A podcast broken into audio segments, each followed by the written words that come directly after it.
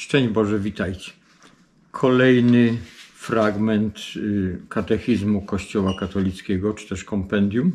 Nasz spacerek z katechizmem pod ręką zakończyliśmy ostatnio na 104 pytaniu, więc dziś zaczniemy od 105. Ta część katechizmu tłumaczy nam, jak mamy rozumieć credo, które nasze wyznanie wiary, które zawsze na niedzielnej mszy świętej powtarzamy w kościele. Pytanie 105. Dlaczego Jezus przyjmuje od Jana chrzest nawrócenia dla odpuszczenia grzechów? Aby dać początek swemu życiu publicznemu i uprzedzić chrzest swojej krwawej śmierci, On, który jest barankiem Bożym, który gładzi grzechy świata, sam będąc bez grzechu, pozwala zaliczyć się do grzeszników. Ojciec ogłasza: ten jest mój Syn umiłowany, i Duch przychodzi spocząć na nim. Chrzest Jezusa jest figurą naszego chrztu. Figurą naszego chrztu, archetypem. Dlatego chrzest nasz ma zbawczą moc, bo Pan Jezus tą moc nam dał, temu sakramentowi, poprzez swój chrzest. Prawda, nasze zbawienie się odbyło przez śmierć i zmartwychwstanie Pana Jezusa i dopiero wtedy ten chrzest naprawdę stał się sakramentem. Ale tutaj nam Pan Jezus pokazuje raz jako wzór do naśladowania. Druga rzecz bardzo ważna, objawienie Pana Jezusa.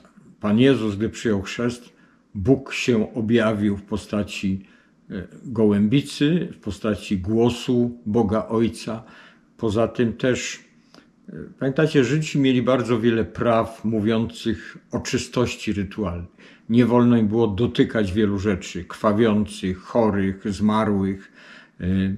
A Pan Jezus dotykał i uzdrawiał. Okazywało się, że Pan Jezus nie staje się nieczysty, gdy dotknął trędowatego, tylko go uzdrowił. Nie stawał się nieczysty, gdy dotknął zmarłego, tylko go ożywiał. Więc tak samo Pan Jezus nie potrzebował wody w chrzcie oczyszczenia. Pan Jezus oczyścił tą wodę, żeby ta woda miała moc oczyszczania nas. Sam, będąc bez grzechu, pozwolił zaliczyć się do grzeszników. Wziął nasze grzechy na siebie i oczyścił nas, tak jak mówimy, głównie poprzez śmierć i zmartwychwstanie na krzyżu, ale tutaj w pewien sposób przekazał nam prawdę, że nas oczyszcza w chrzcie z wody, nie w chrzcie z krwi. Pytanie 106. Co objawia kuszenie Jezusa na pustyni? Sceny kuszenia Jezusa na pustyni odtwarzają w sobie kuszenie Adama w raju oraz Izraela na pustyni. Szatan wystawia na próbę posłuszeństwo Jezusa wobec misji powierzonej mu przez Ojca.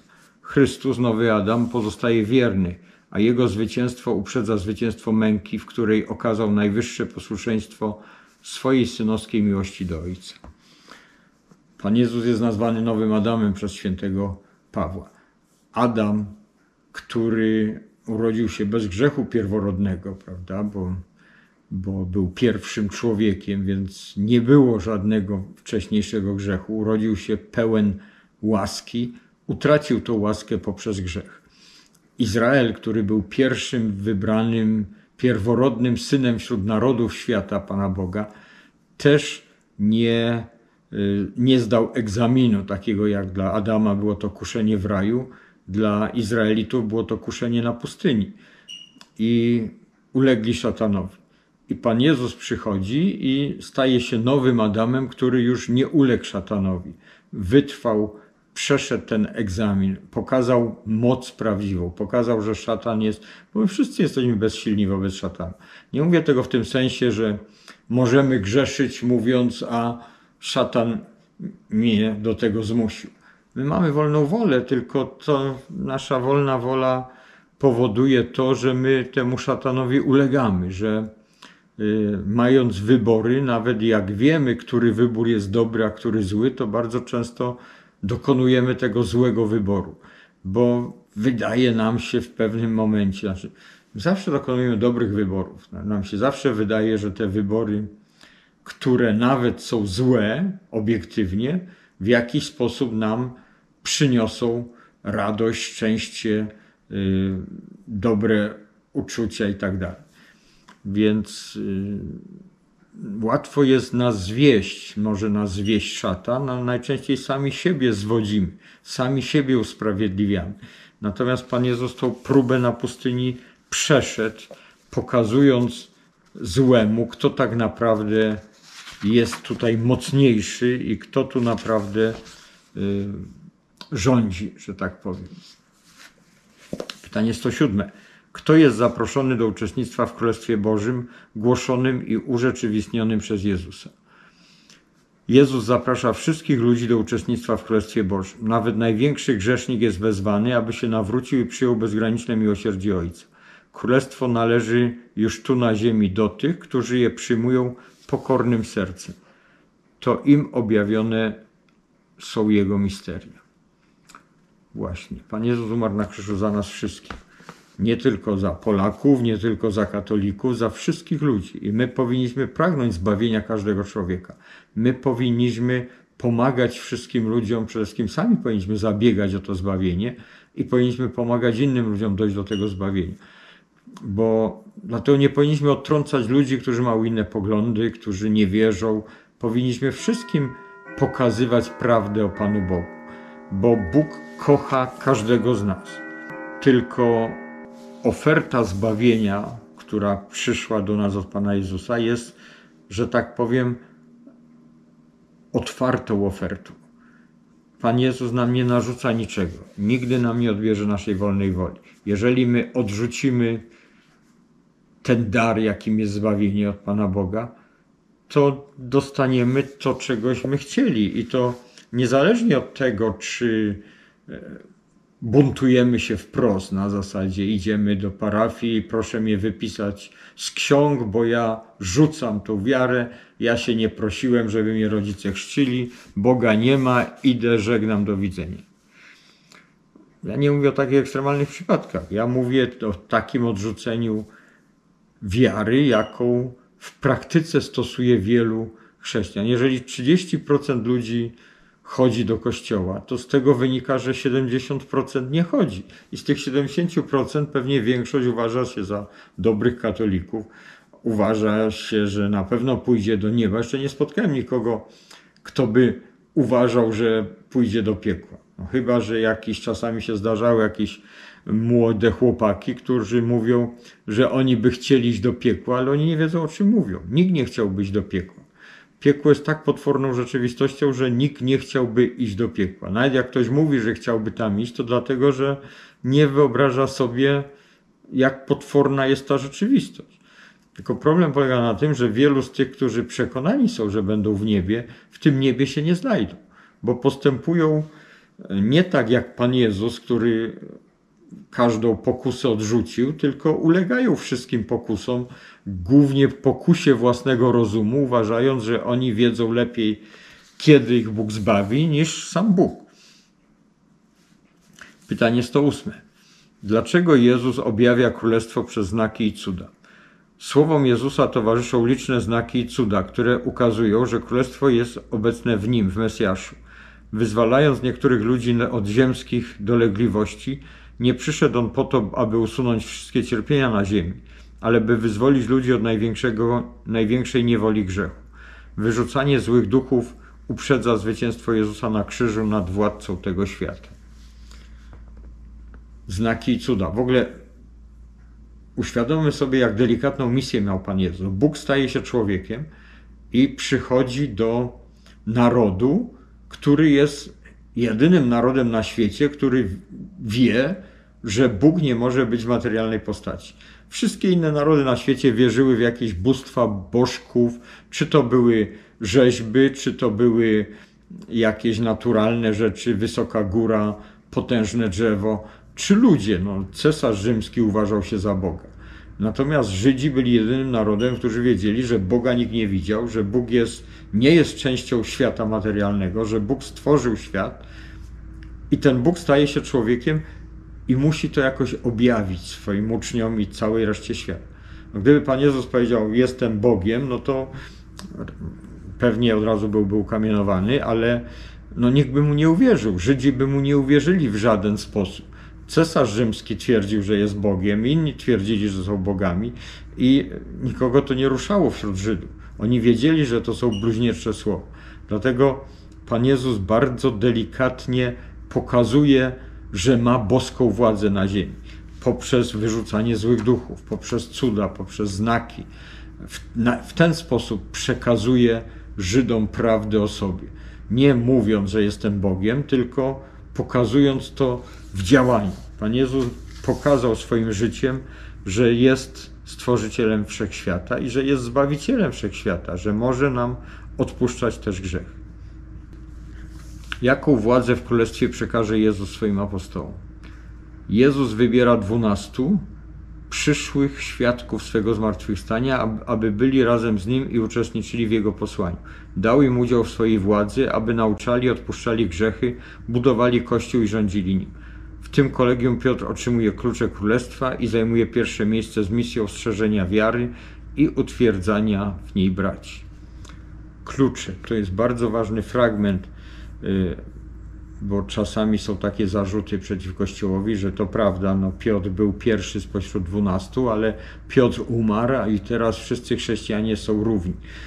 Ten symbol kluczy to jest nawiązanie do proroka Izajasza 22 rozdziału, który pokazuje, jak na dworze króla Dawida, czy potomków króla Dawida, jak jeden zarządca odchodził, bo był wyrzucony, to mu zabierano klucze i dawano jego następcy. Te klucze są symbolem urzędu. Piotr, otrzymując klucze, otrzymał urząd namiestnika Chrystusowego. To nie była misja tylko dla Piotra, tylko te klucze są przekazywane przez jednego papieża do następnego. Po prostu Pan Jezus dał nam głowę, widzialną głowę Kościoła. Pytanie 110.